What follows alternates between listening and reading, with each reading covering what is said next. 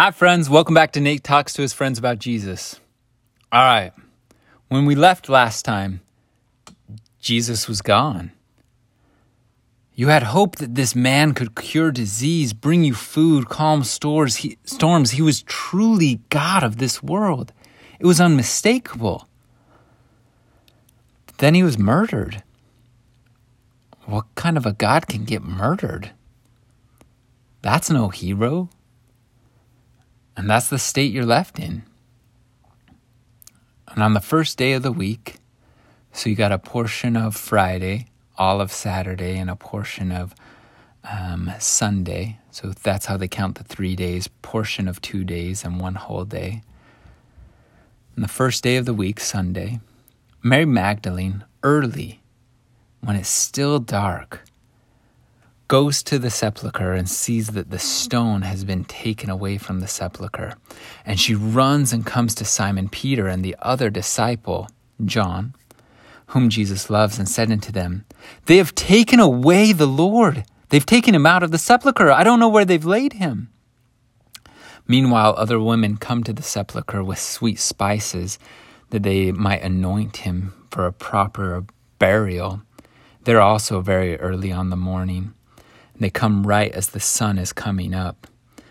And they're talking amongst themselves as a group of women, and they're like, Who's strong enough that can roll the stone away from the door?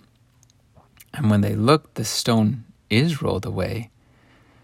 And, and there's this great earthquake, and an angel of the Lord descends from heaven. And his countenance is like lightning, and his raiment white as snow. And the keepers shake the guards that were there, and they become as dead men. And the angel says to the women, Fear not, for I know ye seek Jesus that was crucified.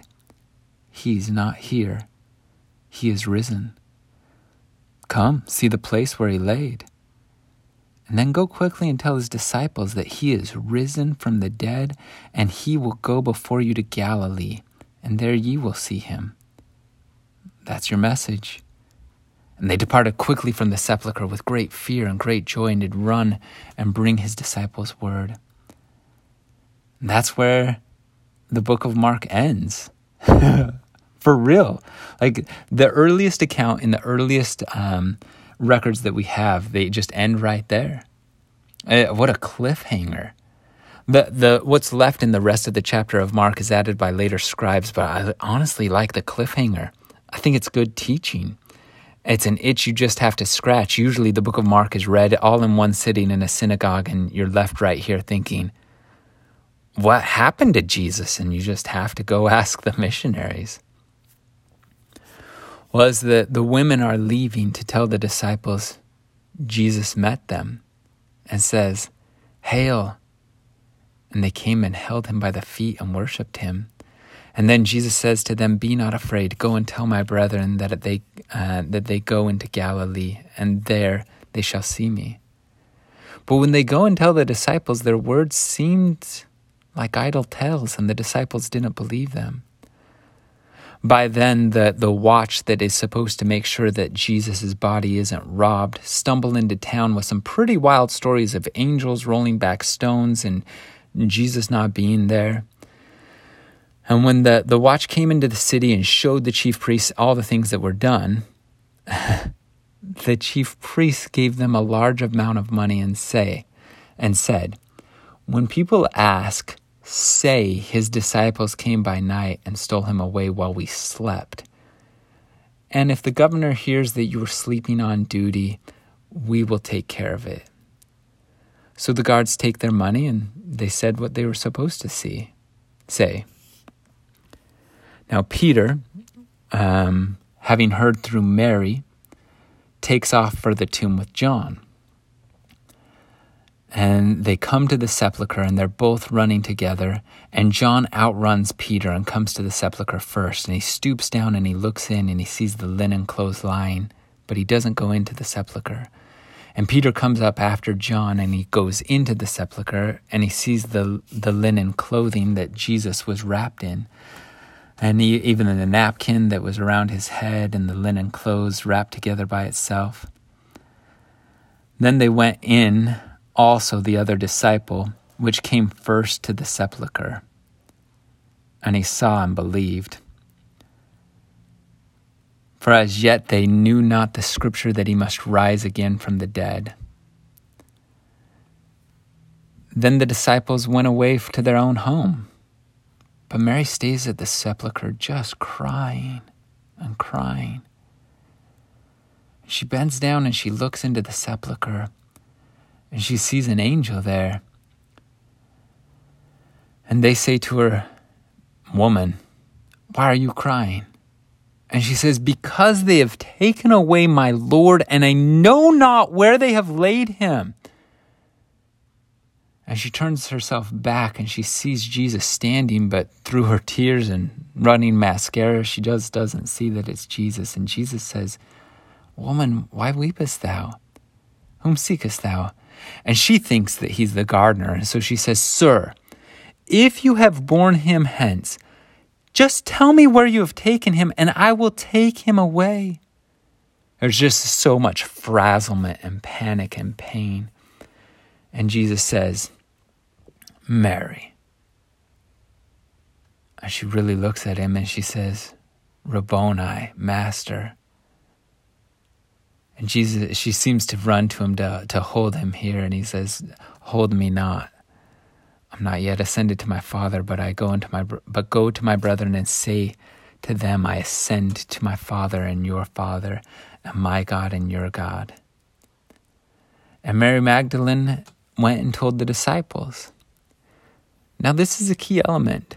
Just like the first witnesses that the Son of God was come to earth were women, the first witnesses of the resurrection are women.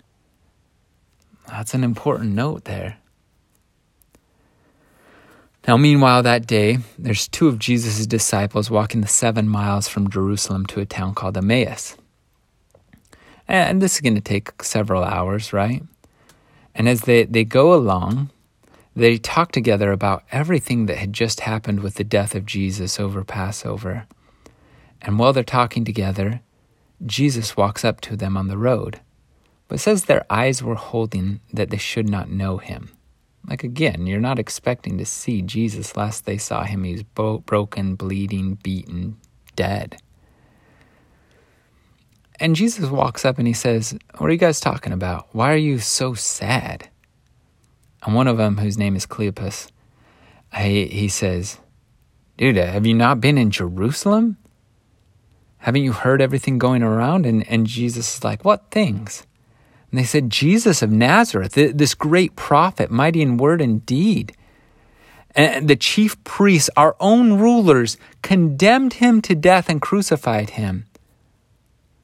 But we trusted that it had been he which should have redeemed Israel.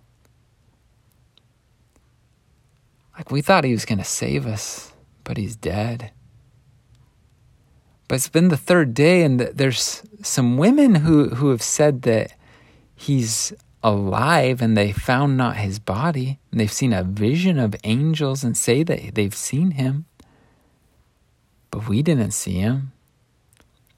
And then Jesus says to these two, He says, Fools, slow of heart to believe all the prophets have spoken. Ought not Christ to have suffered these things to enter his glory?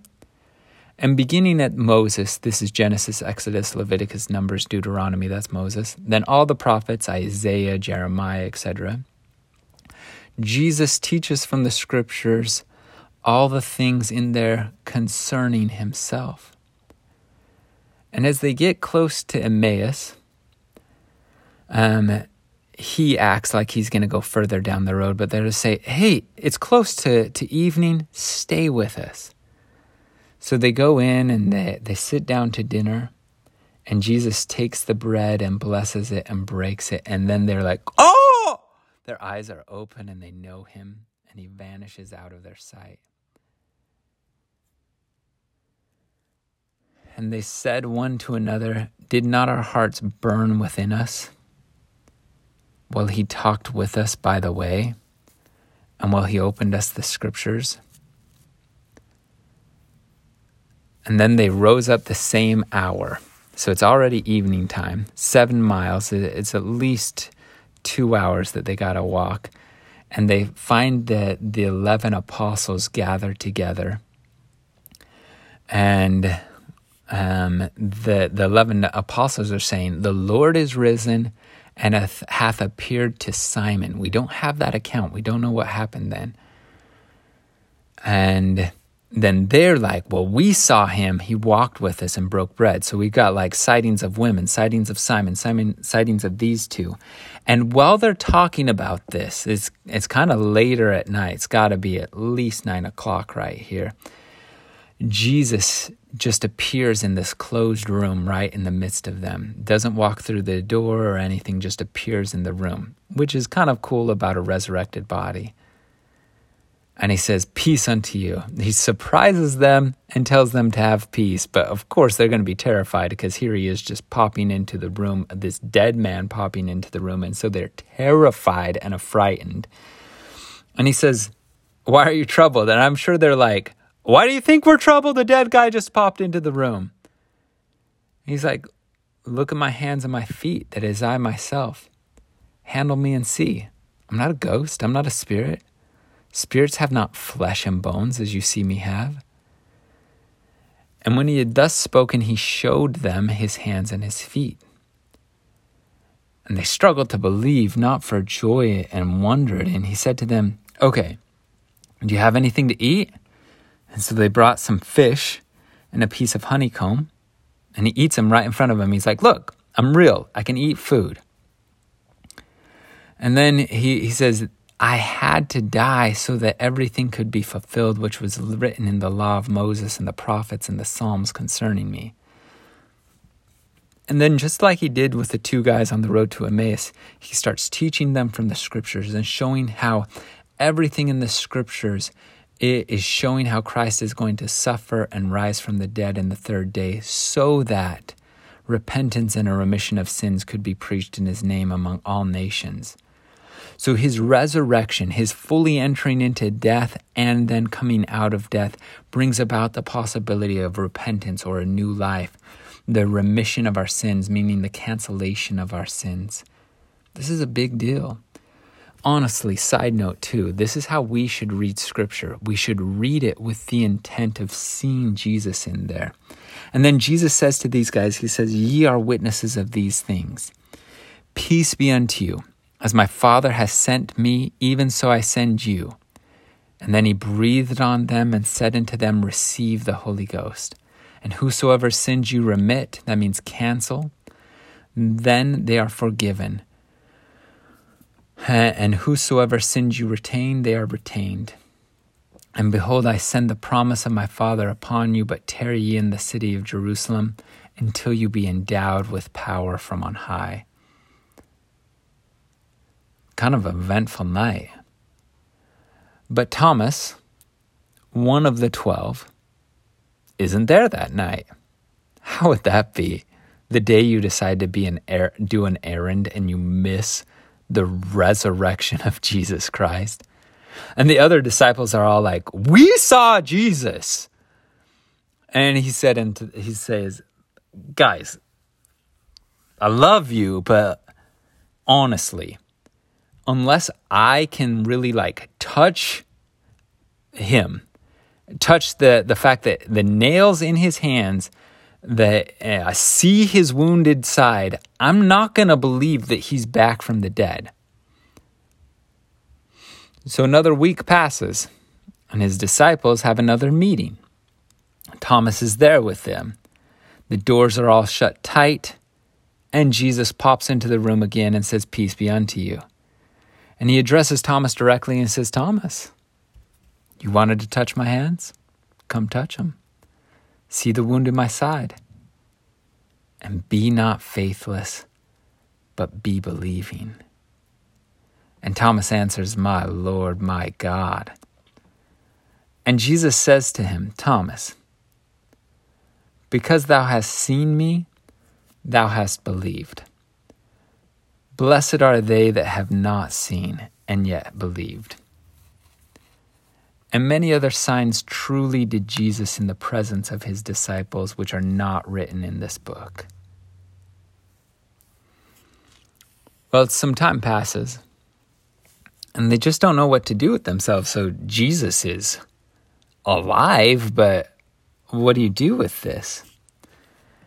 And Peter and Thomas and Nathaniel are, uh, and James and John and two other non apostles, just disciples, are there gathered together.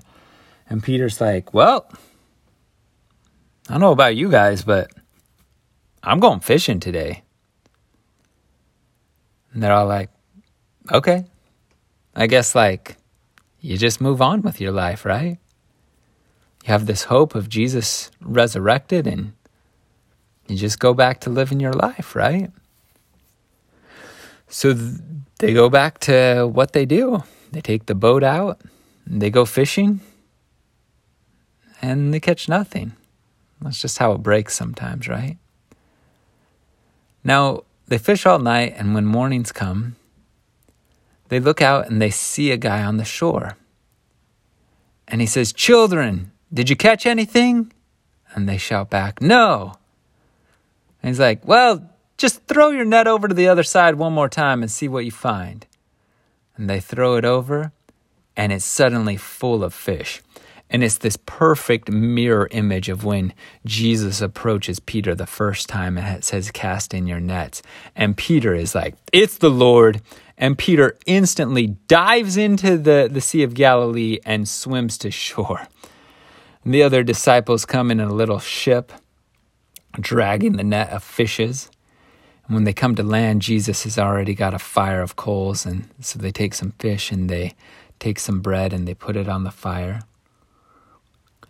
And they number the fish, and there's a 153 fish. It's, it's a huge haul for their nets. And Jesus says, Come, let's eat. And and they say, "Who are you?" They believe it's the Lord, but it's tricky. And Jesus says, "Come. Sit down, eat." And this is the third time they have seen him. And when they sit down and eat, Jesus says to, to Simon Peter, He says, Simon, do you love me more than fish? And he doesn't even hesitate. He says, Lord, you know I love you. And so Jesus replies, Then go feed my lambs. He says again, Simon, do you love me? And it's got to be unnerving to be asked the exact same question again, face to face. And he's like, You know I love you. Then feed my sheep. And on the third time, he says, Simon, do you love me? And, and Simon's just grieved, especially after he has denied him three times. He's feeling unsteady, all of that. He's like, Do you love me? He says, Lord, you know all things. You know that I love you. And Jesus says, Feed my sheep. So we're establishing very clearly here Jesus is risen from the dead. He has overcome death. This is the final entry, right? And what are they to do? They're, they're to go and tell other people the good news that they will live again. Joseph Smith says, This is the testimony last of all that we give of him that he lives. According to Joseph Smith, the last, the most crucial, the end of all witnesses is that Jesus is alive. It's the centerpiece of the gospel, it's everything. It's an all or nothing proposal here. If Jesus rose from the dead, then you have to take his gospel seriously. If he didn't, who cares? Take yourself and put yourself in Peter's hands for a minute. Back to like this secondhand citizen life in Galilee. You're not a Roman citizen. Probably one pair of clothes. Almost everybody is so poor on the brink of losing everything. Taxes just absolutely oppressive to the point that you can't feed your family sometimes. Death, sickness, disease. Like you can die from a scratch back in the day because there's no such thing as antibiotics. If you get infection, it's game over. And then Jesus comes and scratches and infections are nothing to him. Leprosy evaporates before him. Like he cures blindness. He he multiplies food. He walks on water. You don't get it. This is it. This is God come to earth to save us from the oppression of foreign powers. This is the true king, and then he's gone. You you watch him in one weekend, he he is dead, and then you start to hear these rumors that he's alive, but other people say it's a grave robbing. Do you dare believe in this impossibility of life again because if he is alive, it changes everything. It means that Jesus beat death. Death is not permanent. It means there's more to this life. It, it means there's a promise of not some immaterial future spiritual paradise, but the renewal of this world, a new heaven, a new earth, a new you, a new body, a new life. It's all you've ever hoped for but never had. It means that every horrible thing that has happened will not only be undone, but renewed and restored with radiant glory and joy. It's almost inconceivable. It's the promise of hope. C.S. Lewis says, once you get this, once heaven once obtained will work backwards and turn even that agony into glory. So, is what they're saying here real? Do we dare hope in this preposterous dream, this ludicrous proposition? Absolutely. As crazy as it sounds, as outlandishly drenched in hope as it is, the resurrection is actually a historically historically reliable event. In fact, it, one of the most logical and rational decisions of your life should be to believe that God came to earth, died, and was resurrected. And it's one of the, the most clear historical events we have. Now, that's a bold claim, I know, but let me tell you why I believe it's true. See, the record of the New Testament that we've been going through is actually too early to be legend. Like Paul's letters are written just like 15 years after Christ's death. The, Gospels are written like 40 years after death. It means there's tons of people still alive, still kicking, still talking that saw exactly what the records claimed. They even say things like we talked about in last lesson in Mark 15 21 that the guy who carried the cross was the father of Alexander and Rufus. Like you can go ask Alexander and Rufus, still living people, if they if it really happened. Paul says in 1 Corinthians 15 that there are at least 500 people that were eyewitnesses of the living Lord. Like you can't put that in a public document without significant blowback unless there unless you can test it. Like Paul is basically giving this bold challenge and asking if you don't believe, go check it out. And it's completely possible because the Roman government and the the Roman peace, you can tr- safely travel all over the Mediterranean and ask actually ask the eyewitnesses. You you put up or shut up. And the fact of the matter is that there really are living witnesses at the time that preserve these words and deeds in great detail. And it's not just believers, there, there's opponents and bystanders that, that saw these works. Uh, if the accounts were fabricated, you bet your tacos that these peeps would be the first in line to dispute the account, but they didn't. In, in order for these things to be altered or fictionalized, um, all the eyewitnesses in opposition would have been long dead, but the records were written in a way way too soon for this to be the case. And then, then you have the empty tomb and the witnesses. If it was just the empty tomb, people would have assumed robbery. If it were just the sightings, they would have assumed spiritual visitation. But taken together, this is big. Paul tells King Agrippa these things aren't done in a corner. Thousands of people saw Jesus. It went down this way, as crazy as that sounds. Eh, another evidence is just the fact that the Gospels are way too counterproductive to be legend. What what that means is that like if it's legend, they'd clean it up a bit. But um, you, you got things like the first century, the earliest church debates are about circumcision. If it if it was just fabrication, they would have slipped something in there about circumcision. But Jesus is completely silent on the issue. Or what about the manner that Jesus dies? Anybody in this Roman Greek world, any Jew from this period, would have heard that Jesus died on a cross and automatically assumed this dude was a criminal who got what he deserved. Why would you write a story about a criminal? And, and moreover, you have this weak begging of Jesus for another path in the garden, the crying out on the cross that God had abandoned him. To any first century investigator, they would have thought that Jesus was weak and failing his God. Moreover, if you're making this up, why have women be the first witnesses of the resurrection? This is not how our culture works today, but women were the worst possible witnesses. Women had such low status in the first century Jewish culture that their testimonies were inadmissible in court. If you're making it up, you wouldn't even it wouldn't even cross your mind to have women be the first witnesses. It would only be respectable males. The only logical conclusion is that it, they record it like that because it went down like that. Moreover, like if you're making this up, you wouldn't have the early church leaders be such, I don't know, for a better word, unrespectable trash. They're uneducated, petty, jealous, almost unimaginably slow witted. Uh, they run away from pain, deny Jesus at the moment of need. Why on earth would anybody fabricating this atta- uh, account play up such terrible failures in their leaders? Nobody would have dared publish such a story like Peter's denial unless it comes from Peter. They're telling the truth. Additionally, the worldview that the Gospels present is so contrary the commonly accepted truth of the day.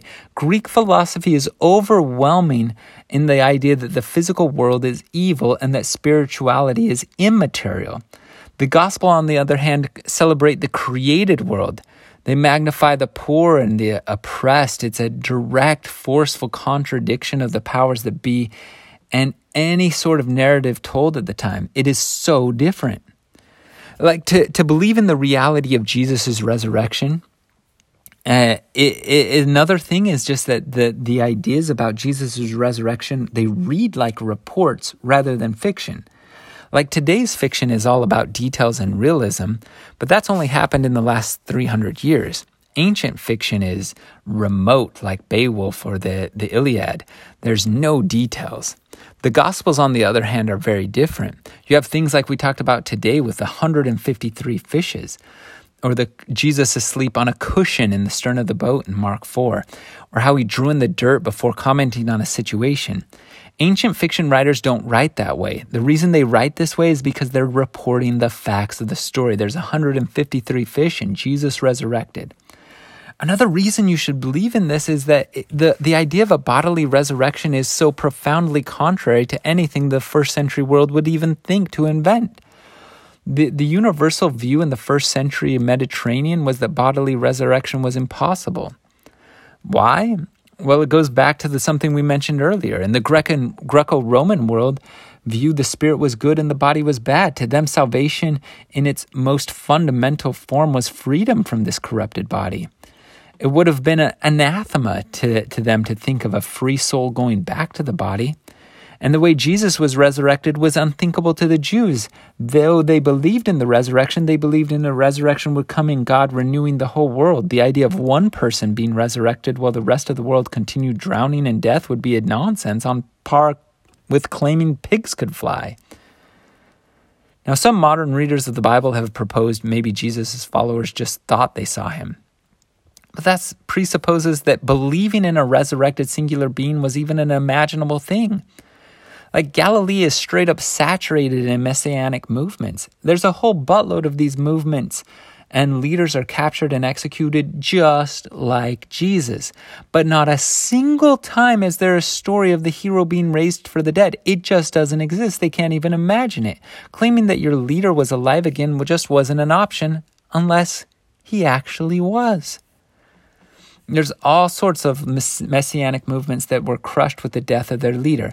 Why would Jesus' disciples suddenly decide that this was a victory that Jesus died instead of a crushing defeat unless they were given concrete evidence that it actually was a victory?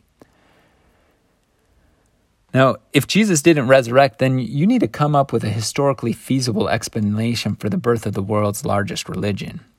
Immediately following the resurrection of Jesus Christ, a new way of thinking springs into the world. This is not how worldviews are changed or develops. Normally, these shifts happen over years, but not this one. The idea that Jesus being resurrected is so contrary to what everybody in the Greco Roman world believed about a physical body. It's quite different from the Jewish view of the resurrected earth and the coming of God. Jesus was resurrected as an individual, and that body could walk through walls and eat and was a promise of our own individual resurrection. The instant adoption of this implausible belief can only be attributed to multiple, repeated encounters with the resurrected Jesus. Especially since a God in human form is something that Jews were disposed, is not something Jews were disposed to believe in. If you're Greek or Roman, sure, there's plenty of stories of Zeus or Hermes coming down in human form, particularly to get saucy with somebody. But this is not a part of Jewish culture. Jews believed in a single transcendent God. It was straight up blasphemous, punishable by death with a rock to the noggin to believe that any human was God. Nevertheless, thousands of Jews to start worshiping Jesus as a God overnight, that what would account for this transformation? Witnessing him alive. What else? Nothing. Moreover, as Pascal puts it, I believe those witnesses that get their throats cut, meaning these witnesses of Christ's resurrection, are reliable because they are true to their witness even to the point of death. This is certainly the case for those first special witnesses of Christ's resurrection, his chosen apostles. James um, of the Peter, James, and John variety is stabbed to death. Peter is crucified upside down. James, Jesus' brother, is thrown off a building, and when the fall doesn't kill him, his brains are dashed like a wet cantaloupe with a fuller's club. And it goes on and on.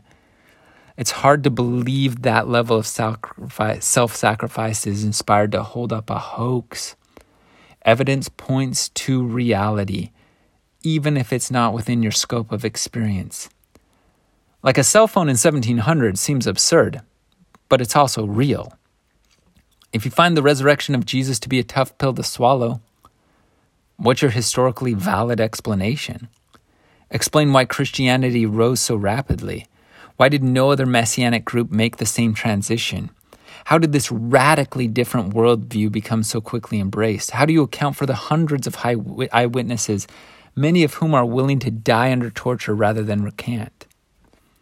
Now, now, you can't prove anything from history like you can in a scientific laboratory, but the historical factuality of Jesus' resurrection is much more fully attested than most other historical events we take for granted.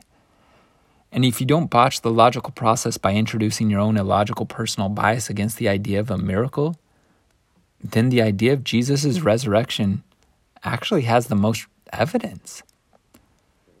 People do cut short the, the process they say they don't have a better explanation, but I know resurrection is impossible. But keep in mind that's exactly how early Jews and Gentiles felt when they heard this message. It was impossible. It flew in the face of everything they knew, but in the end, they let the evidence change their views of what is possible. And if you find it hard to believe that Jesus resurrected from the dead, why not believe? It makes everything here better. It means there is hope hope for you, hope for your family, hope for this world. Being resurrected truly covers everything in our lives. It means having a body is supremely important. Do you value it? Are you living real life? Are you living a substitute virtual life? Almost everything will be taken care of in one fell swoop of the resurrection. This idea that we will live again is the supremely most empowering doctrine of all time. What does it mean for you? Come unto me, all ye that labor and are heavy laden, and you will find rest for your soul. In the name of Jesus Christ, amen.